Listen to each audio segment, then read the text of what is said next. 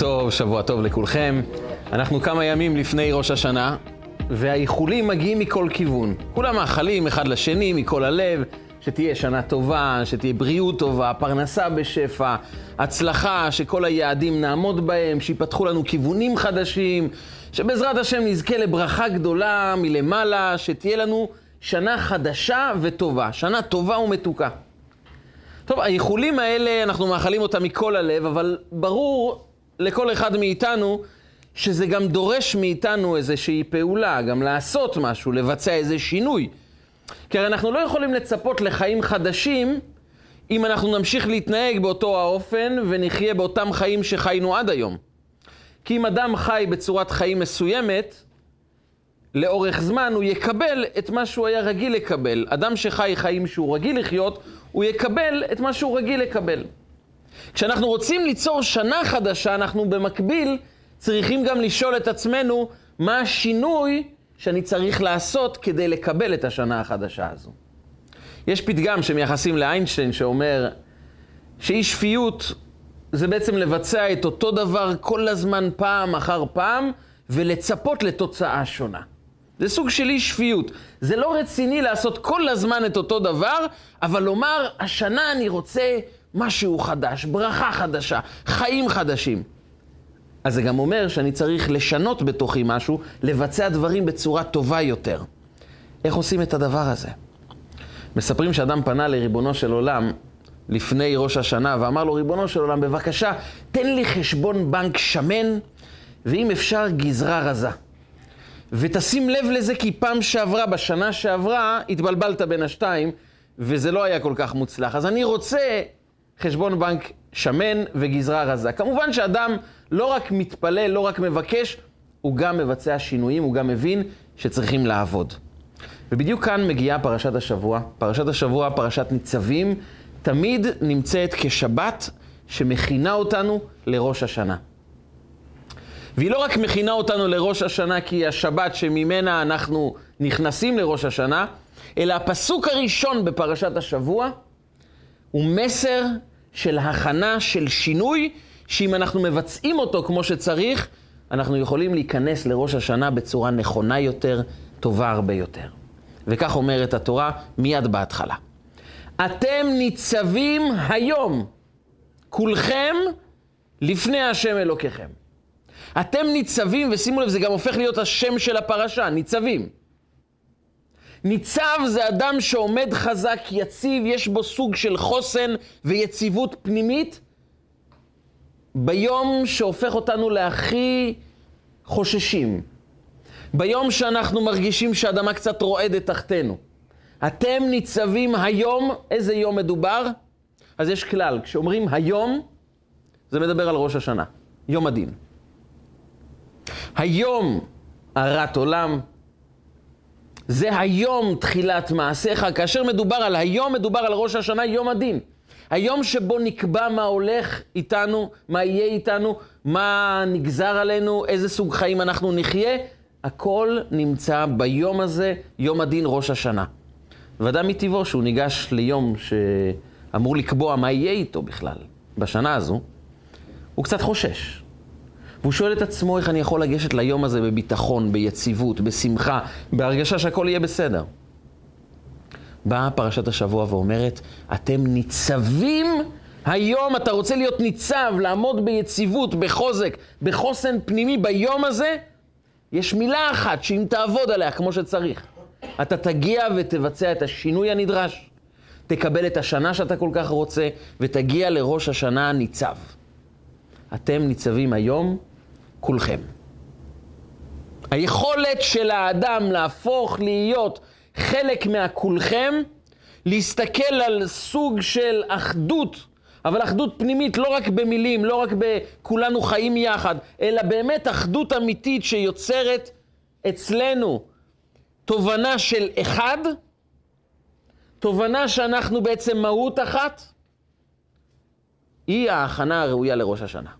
אתם ניצבים היום, יש לזה אפשרות אחת, כולכם. ואז התורה ממשיכה ואומרת בדיוק את ההפך, לכאורה בדיוק את ההפך. התורה מפרטת לנו ראשיכם, שבטיכם, זקניכם ושוטריכם, כל איש ישראל. היא ממשיכה לפרט עד שהיא מגיעה לכותב עציך ושואב מימיך. כולכם ביחד, גם הזקנים, גם השוטרים, גם השופטים, ראשי העם, חוטבי העצים ושואבי המים. כולכם יחד. אבל רגע, אם מדובר כאן על אחדות שאנחנו רואים את עצמנו כאחד, למה התורה מוצאת לנכון לפרט לנו את כל השוני שיש בינינו? הרי זה לא הזמן לספר על ההבדלים ועל השוני בינינו, זה הזמן לדבר על נשמה אחת, על עם אחד, על יעד אחד. התורה אומרת לא. אתם רוצים להיות ניצבים בראש השנה? תחושו כאחד. הזקנים, השוטרים, השופטים, שואבי המים וחוטבי העצים. למה התורה מדגישה כאן את השוני וההבדלים, את הפירוד שיש בינינו, ביום שהיא מבקשת מאיתנו להיות כאחד? איך זה אמור לעבוד יחד? הרי אדם מטבעו, אם הוא אדם טוב, הוא מכבד כל אדם. הוא חי לצידו של אדם, גם אם האדם הזה שונה ממנו, מכבד אותו, יעזור לו אם צריך, אבל זה, זה לא יהפוך להיות החברה שלו. אדם שעסוק במשפטים, הוא שופט בכיר. בין החברים שלו לא יימצא סנדלרים וחייטים, הוא יכבד אותם, הוא יעריך אותם, כל אדם ראוי לכבוד, ומי כמוהו כמשפטן דואג לזכויות אדם, אבל הם לא יהפכו להיות החברים שלו, הוא לא נהנה לשבת איתם, אין תחומי עניין משותפים ביניהם. אז הוא יכבד, הוא יחיה לצידו, הוא ייתן לו את כל הזכויות, אבל איך הם אמורים לחוש כאחד? מאיזה כיוון הם יחושו כאנשים שחולקים את אותו מקום? הם חיים יחד, הם חווים חוויות משותפות, למה? הם הרי נבדלים, הם נפרדים. מה זה הכולכם העמוק שהתורה מצפה מאיתנו להגיע אליו בראש השנה? איך בדיוק?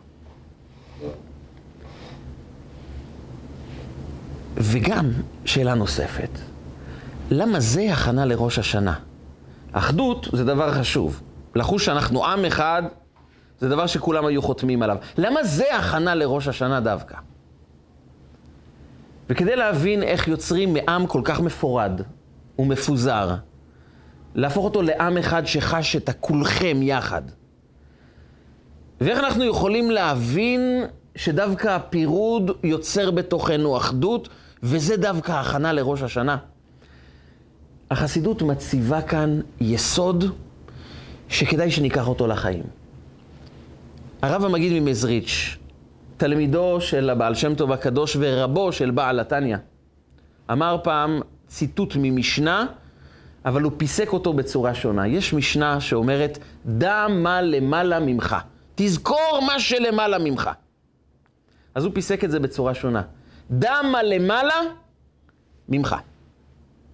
כשאתה רוצה לדעת מה תקבל מלמעלה, מה ירד אליך מלמעלה, איזה שפע תקבל, איך יגיע הקדוש ברוך הוא לתוך חייך, תזכור שזה נובע ממך. אתה לא האדם הפסיבי שלא עושה כלום ורק מקבל מלמעלה? אין החלטות שמימיות שיורדות על האדם ואדם אומר, נשאר לי רק להתפלל ורק לקוות שאלוקים מכין לי שנה טובה, אלא דע מה למעלה ממך. מה שאתה תעשה, מה שאתה תפעל, זה בדיוק יהיה השפע שתקבל מלמעלה. זה תלוי בך. וכאשר אדם רוצה שינוי מלמעלה, רוצה לקבל משהו אחר השנה הזו, הוא צריך לשאול את עצמו לא רק איך אני מגיע כאדם נקי, כאדם שעשה הרבה מצוות, כדי שאולי ירחמו עליי מלמעלה וייתנו לי שנה טובה. אלא מה השינוי שיהפוך אותי לראוי לקבל את הברכה הזו?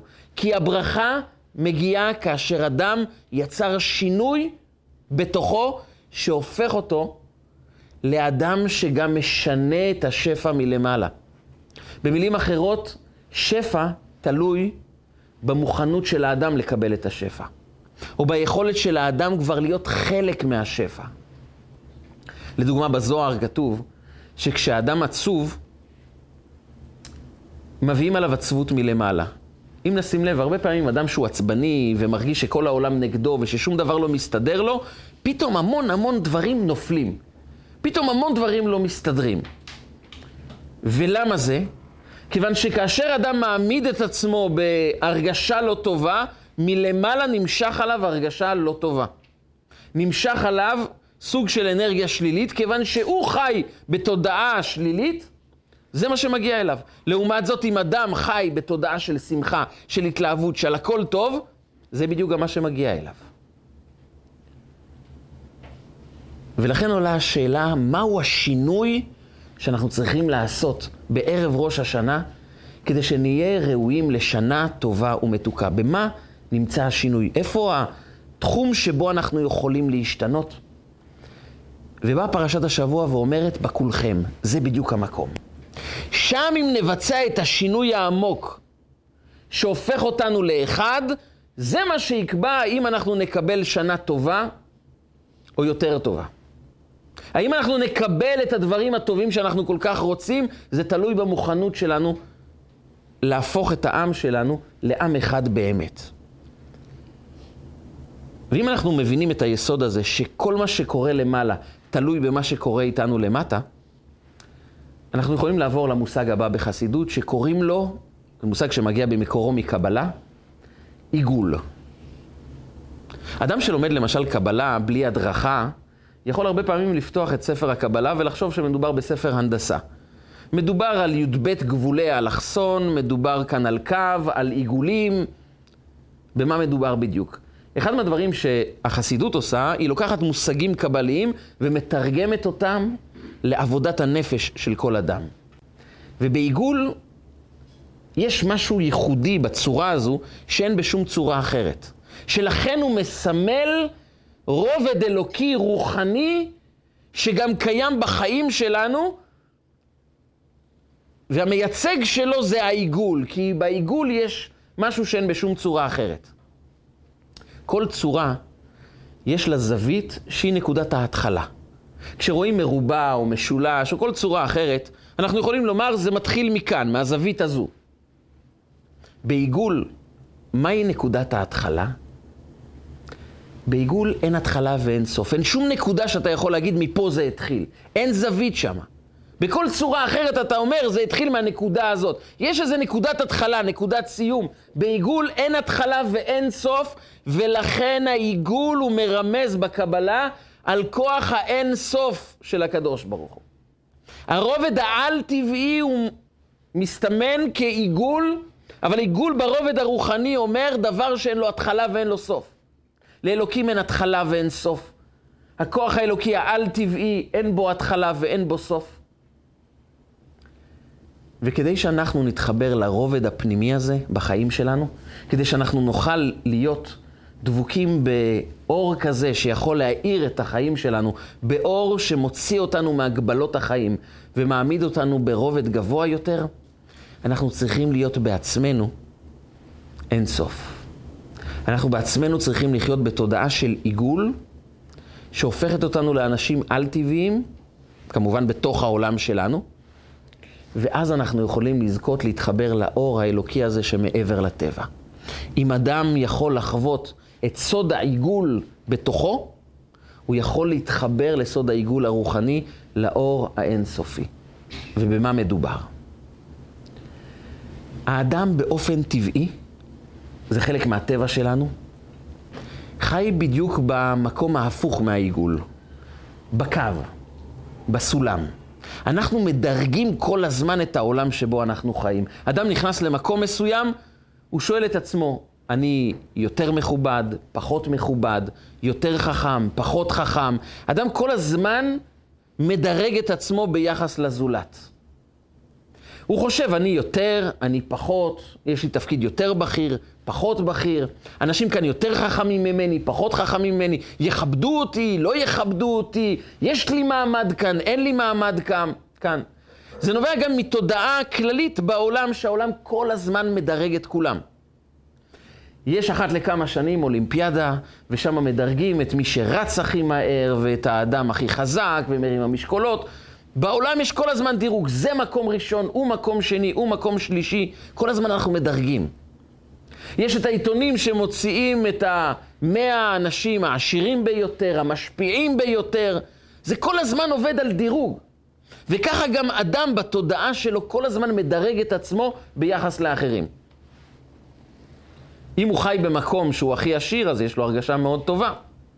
אבל עם אותם נכסים, אם הוא יעבור למקום ששמה יש עשירים גדולים ממנו, הוא יחוש כבר פחות. למרות שיש לו את אותם נכסים, אבל יש אנשים יותר ממנו. ואדם כל הזמן בוחן את עצמו ביחס לאחרים. הוא חי על סוג של סולם, אני למעלה, אני למטה, אני באמצע.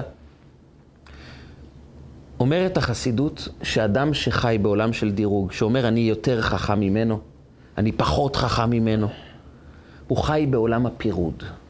זה עולם של פירוד. זה עולם שבו האנשים נבדלים אחד מהשני.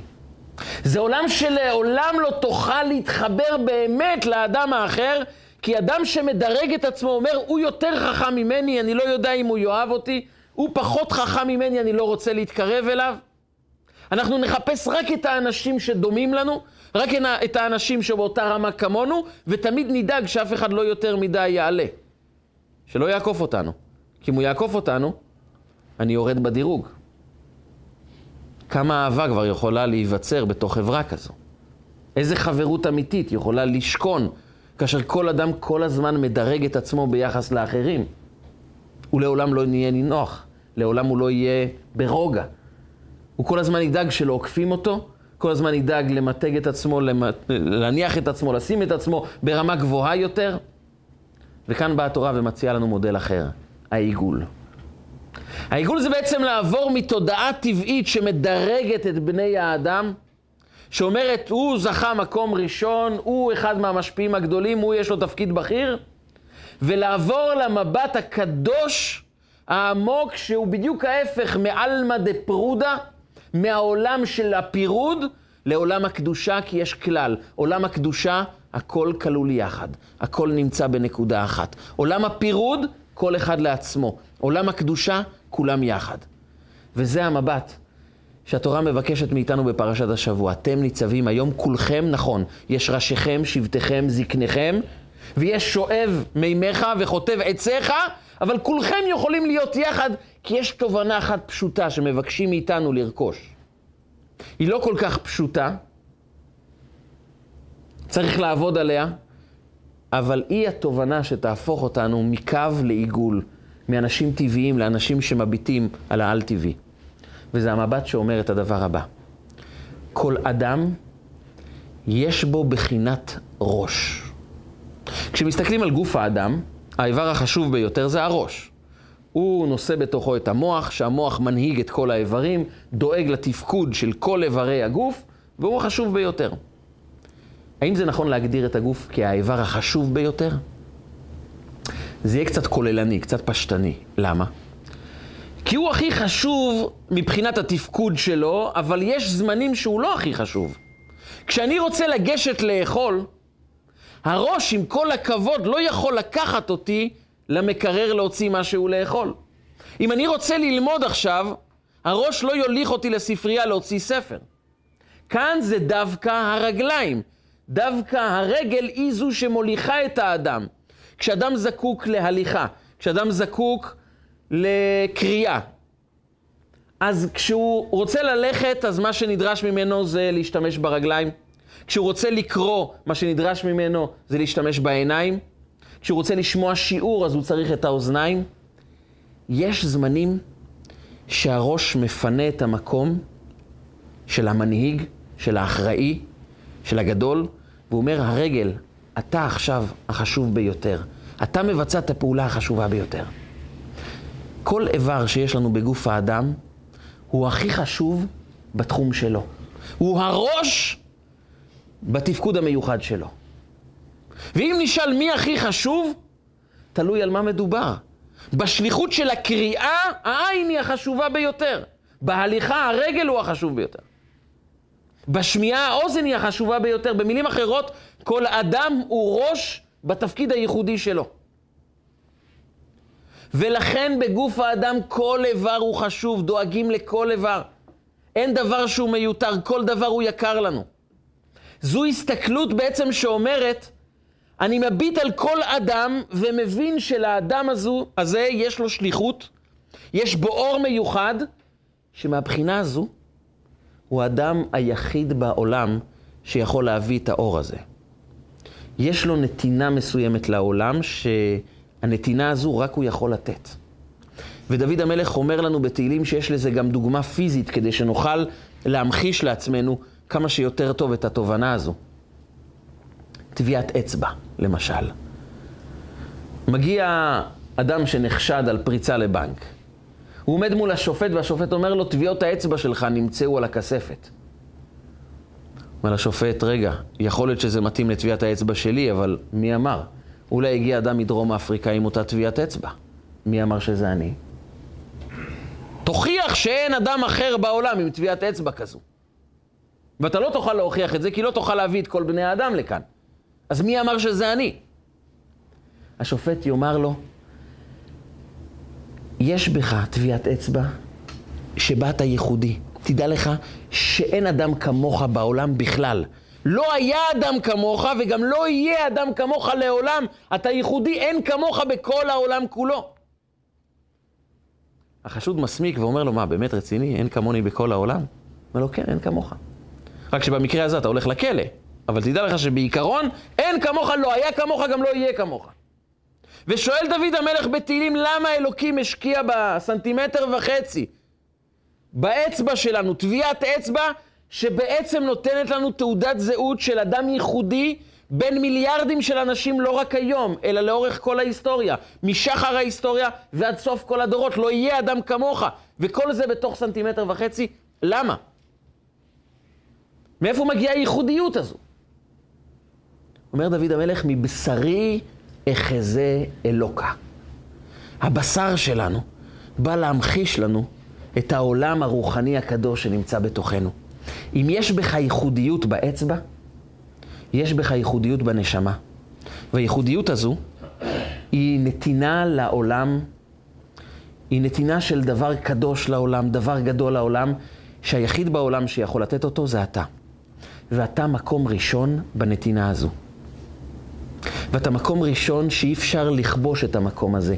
אתה תהיה יחיד בכל הדורות שנתן את האור הייחודי הזה.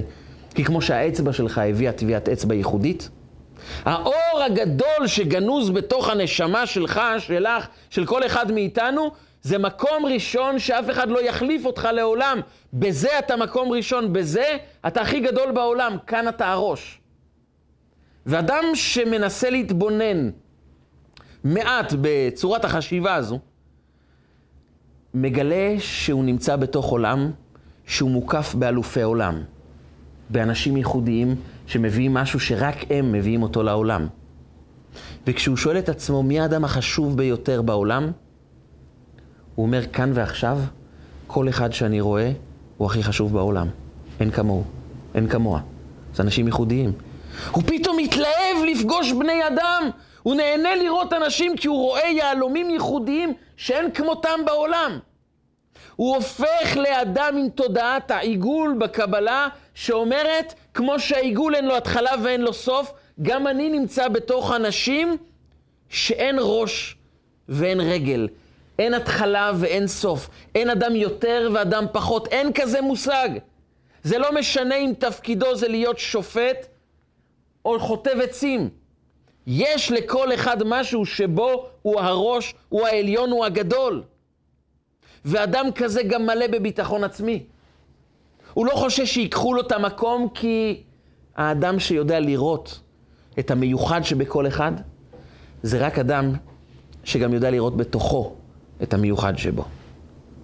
מי שברור לו שכמו שיש לו טביעת אצבע ייחודית, יש בו אור בנשמה ייחודי שאין באף אחד, ברור לו ברור לו שיש לו נקודת אור שאין לאף אחד, ואף אחד לא ייקח, לא ייקח את זה ממנו. אף אחד לא ייטול את זה ממנו. יש את זה בתוכו, וזה לא ניתן למלחמה, למאבק. הוא הופך להיות רגוע. ברור לו שיש לו שליחות אלוקית מיוחדת, ואף אחד לא נאבק על זה. לכל אחד יש את האור שלו, והוא רואה בכולם אור. ואז הוא רואה את העולם בצורה של עיגול ולא בצורה של קו. בצורה של קו הוא כל הזמן נאבק על המקום שלו. הוא לא יכול לאהוב אנשים באמת, כי הוא תמיד אוהב אותם בתנאי שזה ישמור לו על הכבוד, שישמור לו על המעמד. הוא תמיד מביט, האם האדם הזה לא ידרוך עליי ביום מסוים כדי להתקדם? אני פעם הייתי בערב אחד של התוועדות חסידית, זה היה בפורים. אתם יודעים, התוועדות בפורים, אנשים אומרים לחיים, אנשים קצת מרגישים משוחררים הרבה יותר, מדברים מהלב. ונכנס איש שמגיע מחברה מאוד מוכרת, אדם מאוד מוכר בציבור, והוא נכנס להתוועדות. הדובר באותה, באותו אירוע, באותה התוועדות חסידים בפורים, היה יהודי מבוגר, חכם גדול, מירושלים. והרב הזקן הזה פנה אליו ואמר לו, שמעתי שאתה אדם אה, בכיר באותה חברה. אני רוצה לשאול אותך שאלה, אבל תחשוב קצת על השאלה הזו. כמה חברים יש לך? הוא רק נכנס, התיישב, ואומר לו, אני לא יודע לספור, יש המון. ברוך השם. המון חברים. אומר לו, אוקיי, המון חברים. תגיד לי, יש לי שאלה. אם מישהו, בשביל להתקדם בחברה, הוא יצטרך קצת לומר עליך מילים לא טובות. זה ישדרג לו את המעמד, את המשכורת, את המעמד. הוא צריך קצת לדרוך עליך. ואז הוא יתקדם. תגיד לי, הוא ידרוך עליך או לא ידרוך עליך? אותו חבר. הוא אומר, הוא לא ידרוך, הוא ימעך. הוא ימעך אותי. אומר, אז אני שואל אותך, כמה חברים יש לך? חברים באמת. שיוותרו על קידום, יוותרו על הצלחה, יוותרו על רמה כלכלית גבוהה יותר, רק כדי לא לעשות לך טיפה רע. כמה חברים יש לך? הוא חשב, הוא אמר, אני חושב רק אשתי והילדים. וכאן התורה מבקשת מאיתנו לעבור מרובד של קו, שבו אנחנו מדרגים מלמעלה מלמטה, ואדם שמהות חייו סובבת סביב הציר שאומר, האם אני למעלה או למטה? מי גדול, מי פחות? מה הרמה הכלכלית שבה אני חי? מה הרמה החברתית שבה אני חי? האם אני ברמה מספיק גבוהה? האם אני מספיק מכובד? האם יש בתפקיד שלי עוצמה שמשדרת לעולם אני גבוה ואני לא נמוך? ואז אדם לא מסוגל באמת לאהוב את השני, כי אני אוהב אותו רק בתנאי שהוא מספיק מתחזק את המעמד שלי. ביום שהוא יהפוך לאיום, באותו רגע הוא הופך לאויב. ואם צריך לדרוך עליו קצת כדי לעלות, אז קצת נדרוך, זה דרך העולם. קצת לדרוך, לא הרבה. אבל בתודעה של עיגול, של אין סוף, האדם עובר מהרובד הטבעי לרובד העליון, לרובד הגבוה יותר. אני לא במאבק עם אף אחד. אני מוצא בי ייחודיות, ולכן אני מוצא בכל אחד ייחודיות, ולכן אנחנו יכולים להיות כולנו יחד. אין אחד יותר גבוה, כי בכל אחד יש מעלה, והמעלה שלו לא תוכל לקחת ממנו. וכל אחד משלים את החסר בפאזל, ורק אז אנחנו הופכים להיות עיגול. החוטב עצים נותן משהו שהראש השבט לא יכול לתת, שהשופט לא יכול לתת. שהנשיא לא יכול לתת, רק הוא נותן. וכשכל אחד מסתכל על השני ובאמת מביט בו כאדם שנותן משהו שאף אחד אחר לא יכול לתת, אז אנחנו נמצאים בתודעה של עיגול שכולם חשובים, אין למעלה, אין למטה, אין אדם יותר בעל ערך. יש תפקיד יותר משפיע, אבל זה לא הופך אותו ליותר בעל ערך. למה שופט הוא יותר בעל ערך מחוטב עצים? מי קבע את המשוואה הזו? יש לו תפקיד יותר משפיע? זה תפקידו. אבל גם החוטב עצים נותן משהו לעולם שאחד אחר לא יכול לתת. ומהבחינה הזו, הוא ראש. מהבחינה הזו, כולנו צריכים אותו. ולכן אין אדם יותר מהשני, אין אדם יותר בעל ערך, כולם שווים בהיותם ראש. ובמקום הזה אנחנו יכולים לאהוב באמת את השני. אז אנחנו יכולים לתת ללא אינטרסים. אדם נותן עם אינטרסים כיוון שאם בבסיס התודעה שלנו נמצא הרצון לעקוף את האחרים, להיות יותר מאחרים, להיות משהו מיוחד, להיות מקום ראשון. אנחנו חיים בעולם שכל הזמן דוחף, תהיה המקום הראשון, תהיה הכי טוב, תהיה האדם שידברו עליו, תהיה מפורסם, תהיה האדם ככה שכולם מעריכים אותו. אז האדם הזה כל הזמן יביט על השני, וגם כשהוא ייתן, גם כשהוא יעניק, זה בשביל להרגיע את עצמו, למלא את עצמו, להעניק לעצמו איזה סוג של ערך. אה, אני אתן ואז אני אקבל, אתה לא יכול רק לתת, רק לקבל, אתה צריך גם לתת ואז גם תוכל לקבל. יש כאן אינטרס. וברגע שאדם מנטרל את האינטרסים, אז הוא יכול באמת לתת. אבל זה רק אדם שיכול למצוא בכל אדם מעלה ייחודית, כי קודם כל הוא מצא בעצמו מעלה ייחודית. אור מיוחד, תפקיד מיוחד, וכך הוא רואה את כולם, ואז הוא אוהב באמת את כולם. אז הוא רואה בכולם דבר מיוחד. ואז אני רוצה לתת, אני רוצה להעניק, אני רוצה לומר לו תודה על הייחודיות שיש בו. ואז יורדת השכינה, כי אם אנחנו חיים בתודעה על-טבעית, שרואה בכל אחד ראש, אם אנחנו הופכים לתודעה של עיגול, תודעה אינסופית, תודעה למעלה מהטבע, תודעה שבה כולם ראש, כולם חשובים, אין אחד למעלה ואחד למטה, אין אחד שהוא התחלה ואחד שהוא הסוף, זה עיגול. אז אומר הקדוש ברוך הוא, דם הלמעלה ממך. אם אתם הפכתם לאינסופיים, אתם תקבלו את האור האינסופי, כי זה תלוי בכם. האדם הוא זה שיוצר את השינוי. ויש לזה דוגמה נפלאה ממגילת אסתר. אחד מגדולי המקובלים שחי בצפת, האלשיך הקדוש, הוא שאל פעם שאלה מעניינת על הסיפור שאני חושב כולנו מכירים ממגילת אסתר. מרדכי היהודי יושב בשער המלך, מרדכי היהודי יודע לדבר את כל השפות, הוא היה אחד מחברי הסנהדרין בבית המקדש, שאחד מתנאי הקבלה לסנהדרין זה להכיר את כל השפות. והוא שומע שתי משרתים אצל המלך אחשורוש, בקתן ותרש, מדברים בשפה שהם היו בטוחים שאף אחד לא מבין, החליטו להרעיל את המלך אחשורוש. מרדכי שומע את זה, ויש לו קלף אדיר בידיים. הוא יכול לגשת אל המלך ולומר לו, לגלות לו על ניסיון החיסול. המלך יתפוס אותם, יגלה שמרדכי הציל לו את החיים. באותו רגע מרדכי הופך להיות האדם מספר 2 בממלכה שכוללת 127 מדינות. הוא משדרג את החיים שלו ברמה הרבה יותר גבוהה, כסף לא יהיה חסר לו, מעמד לא יהיה חסר לו. המלך יאמר, זה האדם שהציל אותי, אני דואג לו, הוא הכי חשוב בעולם. ומרדכי לוקח את המידע הזה, ומה עושה איתו? הולך לאסתר המלכה, ומספר לה שרוצים להרוג את המלך. ושואל האלשיך הקדוש, למה לא הלכת בעצמך למלך? למה אתה מספר לאסתר? והדבר המפליא יותר זה שכשאסתר הולכת למלך אחשורוש, היא אומרת לו, את המידע הזה הביא לי מרדכי. אז בשביל מה כל הסיפור? מרדכי היה הולך ישירות למלך. הרי הוא יושב בשער המלך, הוא שר בממלכה. הוא יכול לגשת למלך, לקבוע איתו פגישה, להודיע לו את המידע, וזהו, הוא עובר דרך אשתו של המלך, והמלך ישמע שאשתו אומרת לו שמרדכי אמר לה, במקום לגשת אליו ישירות. אומר אלשיך הקדוש, מרדכי היהודי, יכל לשדרג את החיים שלו, יכל להפוך להיות האדם החשוב ביותר. אבל הוא באמת באמת דאג לאסתר המלכה. הוא אומר, היא נמצאת במקום מאוד מסוכן, היא אשתו של המלך אחשורוש, והמלך אחשורוש זה מלך הפכפך, זה מלך שכבר תלה פעם אחת את אשתו. אני רוצה להגן עליה, אני רוצה לתת לה כלי שישמור עליה, איזו הגנה מסוימת. אני לוקח את המידע היקר הזה שיש לי ונותן אותו לאסתר, ואז הוא אומר לאסתר, תגידי למלך, הוא יאהב אותך, הוא ישמור עלייך, הוא יגן עלייך, יהיה לך סוג של ביטוח במקום הכל כך מסוכן שנקרא ארמונו של המלך אחשורוש. הוא היה מוכן לוותר על כל ההתעלות, על כל גובה השכר, על הקידום המקצועי, כדי לתת לאסתר. ואסתר?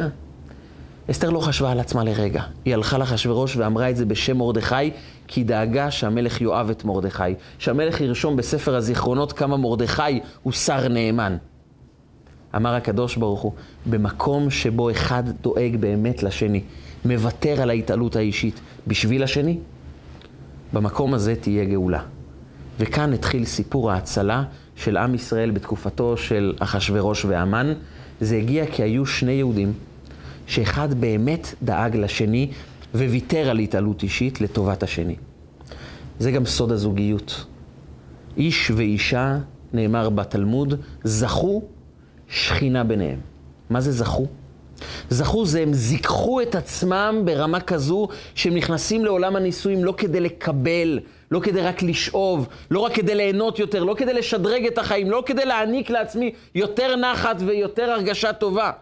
אלא הגעתי לכאן כי אני באמת רוצה לתת, להעניק, לדאוג באמת, גם אם זה יבוא מעט על חשבון השעת שינה שלי, מה אני יכול להעניק? מה אני יכול לתת?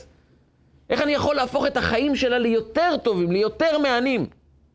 זוג כזה, שאחד דואג לשני, וזה מה שמונח בבסיס, זה מקום שבו השכינה שורה. זה בדיוק הדרך להוריד את השכינה מלמעלה למטה. כי הלמעלה תלוי בלמטה. אתה זה שיוצר את השינוי בעולם, ולא רק כאדם פסיבי מקבל את השינוי בעולם. אתם יודעים, היה פעם שבט אינדיאני. השבט האינדיאני הזה החליט שהוא לא הולך עם הקדמה בעולם. הוא לא רוצה להתחבר לחשמל, לא למדיה, לא לעולם המודרני. הם יחיו כמו אבות אבותיהם, בטבע ורק עם הטבע. טוב, מגיע החורף. האינדיאנים רוצים לדעת האם הם uh, צריכים לחטוב הרבה עצים או מעט עצים. במילים אחרות, האם יהיה חורף קשה ואז צריכים הרבה עצים להסקה, או חורף רגיל ואז מספיק קצת עצים. אבל הם לא יודעים מה יהיה. אז הם הולכים לצ'יף של השבט. ראש השבט, הם בטוחים שהוא נמצא ברבדים רוחניים מאוד גבוהים, שהוא יכול לראות דברים שאנשים רגילים לא רואים. אז הם ניגשים אליו ואומרים לו, ראש השבט, כבוד הצ'יף, איזה חורף יהיה היום? יהיה חורף השנה קר או מאוד קר? אומר להם, אני חושב שיהיה קר. יהיה קר, מיד כולם יצאו, חטבו עצים, הרימו ככה, שמו שם ערימות של עצים, וחזרו אחרי שבועיים ושאלו אותו, יהיה חורף מאוד קר או מאוד מאוד קר? אומר להם, זה כבר אני לא יודע, אני צריך עליית נשמה. צריך לעשות סוג של עליית נשמה כדי לדעת. אמרו לו בכבוד, שמו לו צידה לדרך, הוא לקח תיק קטן ויצא רחוק רחוק מהמחנה, וכשהוא וידא שאף אחד לא רואה אותו, הוציא מהתיק טלפון סלולרי, התקשר לשירות המטאורולוגי. אמר להם, מהר, כי אין לי זמן, תגידו לי איזה חורף הולך להיות, מאוד קר או מאוד מאוד קר? אמרו לו, מה שאנחנו רואים כנראה הולך להיות מאוד מאוד קר. סגר את הטלפון, שם עמוק בתוך השק, חזר, אמר להם, הולך להיות מאוד מאוד קר. מיד כולם התגייסו, משפחות שלמות, חטבו עצים, שמו קרשים, התחילו לסרוג סוודרים, ובאו אליו אחרי שבועיים ושאלו אותו, הולך להיות מאוד מאוד קר או חורף בלתי נסבל? הוא אומר להם, צריך עליית נשמה. שמו לו צידה לדרך, יצא, וידא שאף אחד לא רואה אותו, הוציא טלפון סלולרי, התקשר לשירות המטאורולוגי. אמרו לו, הולך להיות קר, קור לא צפוי. הוא חוזר ואומר, לשבת קור מיוחד השנה. והם התחילו, באמת עשו קרחת ביער מרוב עצים, ועוד פעם חזרו ושאלו אותו איזה חורף הולך להיות, ועוד פעם הוא צריך עליית נשמה, והוא מתקשר אליהם עוד הפעם, והם אומרים לו, נראה לנו שזה חורף שכבר מאה שנה לא היה. לא היה כמוהו חורף. הוא אומר, תגידו, אבל מאיפה אתם יודעים איזה חורף הולך להיות? איך אתם יודעים כזה דבר? אמרו לו, תקשיב, באמת, מידע אין לנו, אבל מה אנחנו כבר תקופה ארוכה צופים על איזה שבט אינדיאני שלא מפסיק לחטוב עצים, אז אנחנו אומרים לעצמנו, כנראה הולך להיות חורף באמת באמת כבד וקשה. במילים אחרות, שאתה חושב שאתה מקבל מלמעלה, דע לך שאתה יוצר את מה שקורה מלמעלה. ואדם שמוכן להסתכל על ניצבים היום כולכם, אני מביט במבט חדש על החיים, אני מקבל צורת הסתכלות חדשה מהיום על החיים. אני לא מדרג את עצמי ביחס לאחרים ואני לא מדרג אחרים ביחס אליי. אני מביט על כל אחד ושואל את עצמי שאלה אחת, מה הבשורה הגדולה שיש לו? מה הייחודיות שיש בו? הרי ברור שכמו שיש לו טביעת אצבע מיוחדת, יש לו אור מיוחד בנשמה, בטוח שיש לו את זה. אני כל כך מסוקרן לדעת מה האור המיוחד שיש בו. עכשיו דמיינו לעצמכם שמורה נכנסת לכיתה וזה המבט שיש לה על כל תלמיד. יש פה יהלומים ייחודיים, נדירים בעולם, שמסתתרים בכל אחד, ואני הולכת למצוא את הייחודי שבכל ילד. כי אני מאמינה בתכלית האמונה, שיש בכל אחד ניצוץ שהוא יכול לתת משהו לעולם שרק הוא ייתן. הוא לא צריך להיות מספר אחד בכדורגל או הגאון במתמטיקה, שכנראה הוא יהיה המייצג של בית הספר באיזה תחרות, לא. ממש לא. כי אז זה רק אחד מתוך שלושים, וכל השאר פשוטים.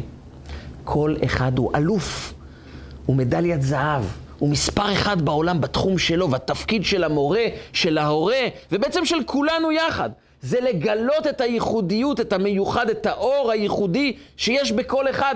זה הופך אותנו לאנשים שמביטים בצורה של עיגול על העולם, שבה כל אדם, צורת הסתכלות ששם כל אדם הוא ייחודי. וכשאני עובר מרובד טבעי לרובד על-טבעי, אז אני מקבל את האור האינסופי של הקדוש ברוך הוא. כי אם אתה אינסוף, תקבל אינסוף. אדם מוגבל, מקבל מוגבל. אדם של אינסוף, מקבל אור אינסופי. אמר מי שאמר פעם, שכולנו רוצים שינוי בעולם. הוא אמר, תהיה אתה השינוי שאתה רוצה לראות בעולם. אתה רוצה שיהיה שינוי בעולם? תשאל את עצמך איך אני מתחיל להיות את אותו שינוי. כשאנחנו רוצים שנה חדשה, שפע גדול, גאולה לעולם, טוב, אהבה, ללא מלחמות, ללא יצרים, ללא שנאה, אחדות בעם, טוב אמיתי בתוך העם. קודם כל בואו נשנה את ההסתכלות שלנו, ממבט של דירוג למבט של עיגול, ששם אין ראש ואין סוף. אין אדם למעלה ואדם למטה, כולנו אחד. אז אנחנו מגיעים לרובד הפנימי של החיים, לקשר אמיתי של החיים. קשר אמיתי של אהבה אמיתית, ללא אינטרסים. כמו שאמר אלשיך הקדוש, שאחד דואג באמת לשני, הוא יוצא מהמיצר אל המרחב. כשאדם מרגיש תקוע בחיים שלו, מרגיש שהחיים מגבילים אותו, אומר אלשיך הקדוש, תעשה דבר אחד, תחפש מישהו להוציא אותו מההגבלות שלו. תחפש לתת לאדם. תחפש להעיר אדם אחר.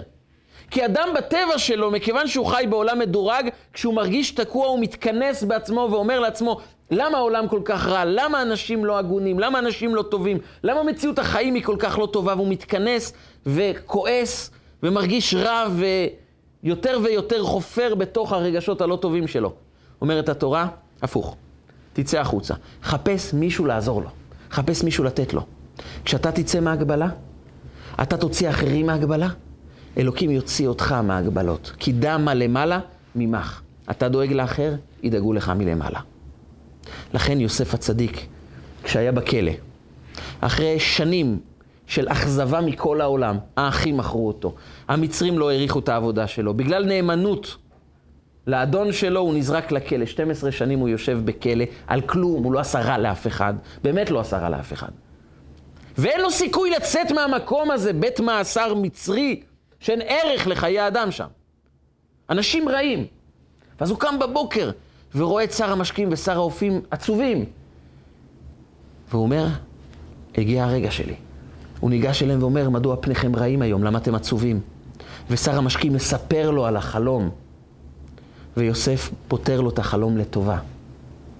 כי יוסף אומר, ברגע שאני כל כך תקוע בחיים, אני חייב להוציא מישהו מההגבלות שלו. הוא מחפש מישהו לעזור לו, מישהו לתמוך בו, כי הוא יודע שהדרך לצאת ממקום מוגבל בחיים זה להוציא אדם אחר מההגבלה שלו. וזו תודעה שמעבר לגבול. זו תודעה שהופכת אותנו מאנשים מוגבלים לאנשים חדשניים, גבוהים יותר. אנשים שמסתכלים במבט שהוא על-טבעי. אנשים כאלה, אם נשכיל להיות אנשים כאלה, נהפוך להיות סוג של מגנט לאור אלוקי שמעבר לעולם, מעבר לטבע, אור אלוקי שיכול להוציא אותנו מהגבלת החיים. זה הסוד שאתם ניצבים היום בתנאי אחד, כולכם. אבל לא כולכם כי אני מכבד את השני, או מכיל את השני, או חי לצידו של השני ודואג לזכויותיו של כל אדם. זה הרבה יותר גבוה. אני חש שהשכן לצידי, לא משנה מה הרמה השכלית שלו, מה גובה השכר שלו. הוא אדם ייחודי, יש בו אור מיוחד. זה יהלום, כל אדם הופך להיות יהלום, ואז ההסתכלות שלי היא הסתכלות שכל אדם הוא נשגב, הוא גדול, ואני רוצה להיות אחד עם כולם. אני לא נאבק על המקום שלי, כי כמו שאני לא לוקח את הייחודיות של השני, אף אחד לא לוקח את הייחודיות שבי. ואם אין מאבק, אין מלחמה, אז אין שנאה, אין תחרות, אין קנאה. יש רק אהבה אמיתית. והרובד העל-טבעי הזה מביא לנו שנה טובה ומתוקה. ויש כאן נקודה אחת נוספת. אמרו בחסידות, אלול ראשי תיבות, אני לדודי ודודי לי. זה ראשי תיבות מוכרות, מוכרים. יש עוד ראשי תיבות. איש לרעהו ומתנות לאביונים. שוב פעם אנחנו פוגשים את פורים באמצע חודש אלול. בפורים נאמר, במגילת אסתר, שיש לנו מצווה של מתנות, משלוח מנות איש לרעהו, וגם מתנות לאביונים. מנות, לשלוח משלוח מנות לחברים, וצדקה לעניים. ואלול, זה שילוב של השתיים. איש לרעהו, שזה חלק מהמשלוח מנות, ומתנות לאביונים. שואלים בחסידות, רגע, איך חיברת את שני הדברים? אם בחודש אלול צריך לעשות צדקה, אז זה מתנות לאביונים. איש לרעהו זה המשלוחי מנות שבין חברים שולחים מנות. מה זה עושה בחודש אלול? ואם אתה רוצה לצרף את המשלוח מנות, אז בראשי תיבות צריך להיות משלוח מנות איש לרעהו ומתנות לאביונים. לא, משלוח מנות שמנו בצד, לקחנו רק את המילים איש לרעהו ומתנות לאביונים. למה? כי אם אדם חי בעיגול, אם אדם מסתכל על כל אדם כמשהו מיוחד, שהוא נותן לעולם, יש לו בשורה של טוב שרק הוא יכול לתת וגם אני הולך ליהנות מהטוב שלו. ולכן אני חייב לו, לכן אני זקוק לו, לכן אני מעריץ אותו, את אותו אדם שאני הולך לתת כסף, אני מעריץ אותו כי הוא נותן משהו ייחודי כאן לעולם. הנתינה היא לא מלמעלה, היא נתינה של איש לרעהו ומתנות לאביונים. אני נותן כנתינה של איש לחברו, לא מעל, כי מעל זה תודעה של קו. עיגול זה תמיד אתה נותן למישהו שווה. כי גם אם אין לו כסף ולך יש הרבה כסף, הוא שווה אליך. אתם באותו ערך. לעולם האדם שנותן צדקה בתודעה של אתם ניצבים היום כולכם, לעולם הוא לא נותן צדקה בתודעה של אני הנדיב ואני נותן למישהו למטה. לעולם לא. אנחנו תמיד שווים. והשווי הזה, שבה, שבו אנחנו רואים את כולם כבעלי ערך שווה, הוא נובע מיסוד אחד נוסף. יסוד המיקוד בתפקיד האישי שלי. כשאדם מדרג את עצמו ביחס לאחרים, זה בעצם תזכורת שאני לא מספיק ממוקד בצורת החיים שלי, בתפקיד חיים שלי. אדם שממוקד בתפקיד חייו, אין לו זמן להסתכל מה השכן חושב עליי, מה הוא חושב עליי. אם אני יכול לרכוש איזה משהו, ככה איזה מכונית שתראה לכולם שאני ככה הכי חשוב כאן באזור, אני יכול לעשות איזה משהו שאנשים קצת יסובבו את הראש, יסתכלו, יגידו, וואה, זה אדם מוצלח. כשאדם חושב את המחשבות האלו, הוא לוקח זמן יקר, במקום להיות ממוקד בתפקיד חייו, הוא מתעסק בתפקידים של אנשים אחרים. ואז הוא מאבד את היכולת באמת באמת להתקדם בחייו. כי אדם שממוקד לגמרי בתפקיד חייו, אין לו זמן לשמוע מה אחרים חושבים עליו, מה הוא חושב על אחרים. לכל היותר הוא יקשיב כדי לדעת לשפר את עצמו, להתנהג טוב יותר, להיות קשוב לצרכיהם של האחרים, אבל הוא לא נמצא במלחמה, במאבק, בקנאה, בתחרות. סיפר אחד החסידים שהוא פעם פגש לוליין, לוליין שמתח חבל בין שתי בניינים. בין שני בניינים הוא מתח חבל, גובה של 20 מטר, והוא הודיע לכולם שהוא הולך ללכת על החבל, ואנשים התאספו בהמוניהם לראות אדם שהולך על חבל דק, ואם הוא נופל, הוא סיים את חייו. ואדם הולך באמת לעשות את זה? והוא התחיל ללכת צעד אחרי צעד, צעד אחרי צעד, ואנשים צועקים, ואנשים עמומים, ואנשים בהלם, ואנשים עושים קולות. ואדם הולך וצועד צעד אחרי צעד. מגיע לסוף, ואז מסתובב, וחוזר את הכל בחזרה. כשהוא הגיע בחזרה למקום, כולם מחאו כפיים, הריעו, שרקו, צעקו, אמרו לו תודה, איזה יופי. ואותו חסיד היה סקרן, הוא הלך ללוליין ואמר לו, תגיד, איך עושים כזה דבר? אתה יודע שאתה נמצא בגובה כל כך גדול, אנשים צועקים למטה, אנשים מסתכלים עליך. אתה נמצא בין שני בניינים, איך אתה, איך אתה מצליח ללכת על החבל הדק הזה? איך אתה לא נופל? הוא אמר לו, זה סודו של הלוליין. אני ממוקד בדבר אחד ויחיד בחיים שלי. זה המטרה. יש לי מטרה, ואני כל צעד שעושה מתקדם לעבר המטרה. חוץ מזה, לא קיים אף אחד בעולם. אין אנשים, אין גובה, אין בניינים, אין עולם, אין אנשים אחרים, לא קיים כלום, קיימת המטרה והצעד שאני עושה כדי להתקדם למטרה. ואז מוסיף הלוליין ואומר לו, אתה יודע מה החלק הכי קשה בהליכה לחבל? מה החלק הכי קשה? זה החלק שאתה מגיע לסוף ואתה צריך להסתובב. זה הרגע שפתאום אין לך מטרה ברורה. וזה החלק הקשה ביותר. כי אם יש לך מטרה, אתה לא צריך להקשיב למה אחרים אומרים. אתה לא צריך להסתכל על מה אנשים חושבים עליך. אתה לא מביט על הסיטואציה, אתה מביט על המטרה. וזה כישרונו של הלוליין, להתמקד במטרה וללכת אליה עד הסוף. בעולם אנחנו חיים בתודעה מסוימת, שכל הזמן אנחנו מביטים מה אנשים חושבים, איך אני ביחס לאחר.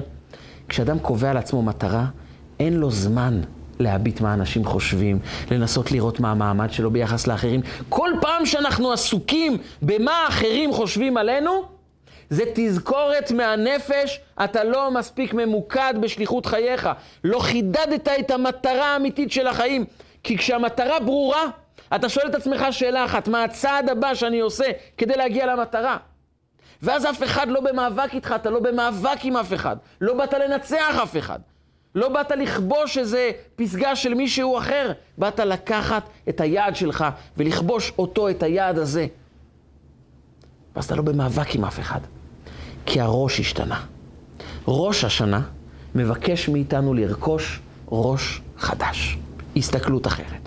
לעבור מהסתכלות של קו להסתכלות של עיגול. מהסתכלות של איפה אני ביחס לאחר, להסתכלות שאני ממוקד במטרה שלי, ואני רואה בכל אחד רק דבר אחד, את הייחודי שבו. אז לא משנה אם מדובר בנשיא שבט או בחוטב עצים, כולם שווי ערך. את כולם אני אוהב, ולכולם אני רוצה לתת מכל הלב, ללא שום אינטרסים. זה שינוי של ראש שמביא לנו ראש השנה חדש.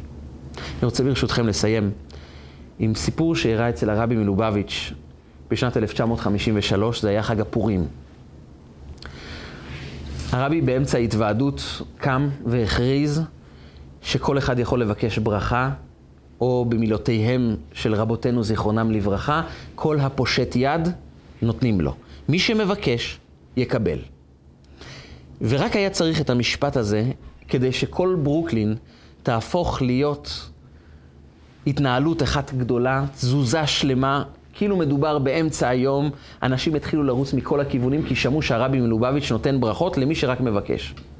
אנשים זרמו בהמוניהם, אנשים קראו לחברים שלהם, למשפחה שלהם, זרמו מכל חלקי, חלקי ברוקלין לתוך בית המדרש של חב"ד בשכונת קראון הייטס, 770, והגיעו ולקחו כוסית עם משקה, וביקשו ברכה, כי ברכה חלה על משקה שמברכים עליו שהכל נהיה בדברו, ניגשו לרבי עם כוסית קטנה, קיבלו ממנו מעט לחיים, וביקשו ברכה. המונים המונים של אנשים, לא נגמרו האנשים, אבל נגמרו בקבוקי המשקה. בקבוקי הוודקה נגמרו. אז הרבי יצא מבית המדרש והלך לכיוון הרכב שלו, מדובר כבר על אמצע הלילה. לפני שהוא נכנס לרכב, מישהו הביא סטוק חדש של בקבוקי וודקה ללחיים. ושוב, הרבי לוקח בקבוקים ומחלק לכל אחד. אנשים זינקו על הרכב של הרבי מלובביץ', יש תמונה מהאירוע הזה. הרכב נמעך למטה, יצא מכלל שימוש. המונים של אנשים עלו. וזה היה באמת פורים, כולם מבקשים ברכה, כולם מקבלים לחיים, אלפים אלפים של אנשים. וניגש אדם בתוך כל ההמולה וגם מבקש לחיים יחד עם כולם, והרבי מישיר אליו מבט ואומר לו, אבל אתה כבר קיבלת. הוא היה בהלם. איך מזהים אדם אחד מתוך אלפים של אלפים בתוך לילה שלם של בלגן, אתה מזהה אדם שכבר נתת לו? הוא היה בהלם, ומתוך ההלם הוא התחיל לענות תשובה. הוא התחיל ביידיש, הוא אמר לרבי, היה לי חור בכוס. אז הוא אמר ביידיש, היה לי חור, אבל כוס, הוא לא בדיוק זכר איך אומרים ביידיש, אז הוא עבר לאנגלית. הוא אמר, היה לי חור בכוס, בקופ. הבעיה היא שקופ ביידיש זה אומר ראש. ויצא לו בעצם, יש לי חור בראש. אנשים מסביב התחילו לצחוק, כאילו, האדם אומר לרבי, יש לי חור בראש, אבל הרבי הסתכל עליו ברצינות, ואמר לו, אבל אם יש חור בקופ, מה יעזור שאני אתן עוד פעם? אז זה שוב פעם יישפך. אמר לו, לא רבי, אבל הגעתי עם קופ חדש. אז הרבי ברצינות אמר לו, אם מגיעים עם ראש חדש, מקבלים ברכות חדשות. אם אנחנו מגיעים לראש השנה, לא רק עם איחולים טובים, אלא גם עם ראש חדש, עם החלטה להסתכל אחרת על החיים, על העולם, על האנשים סביבנו, נעבור מרובד מוגבל לרמה של עיגול למעלה מהגבלה. ואם אנחנו יכולים להיות למעלה מהגבלה, אז אלוקים בוודאי יכול להאיר עלינו את האור הבלתי מוגבל שלו, את האור שיביא לנו את הגאולה השלמה עם בניין בית המקדש במהרה בימינו, אמן ואמן. כתיבה וחתימה טובה לשנה טובה ומתוקה. רגע של חוכמה, רגעים קצרים ומשנה חיים. הצטרפו אלינו, הרשמו לערוצי רגע של חוכמה ביוטיוב, בפייסבוק, באינסטגרם ובוואטסאפ.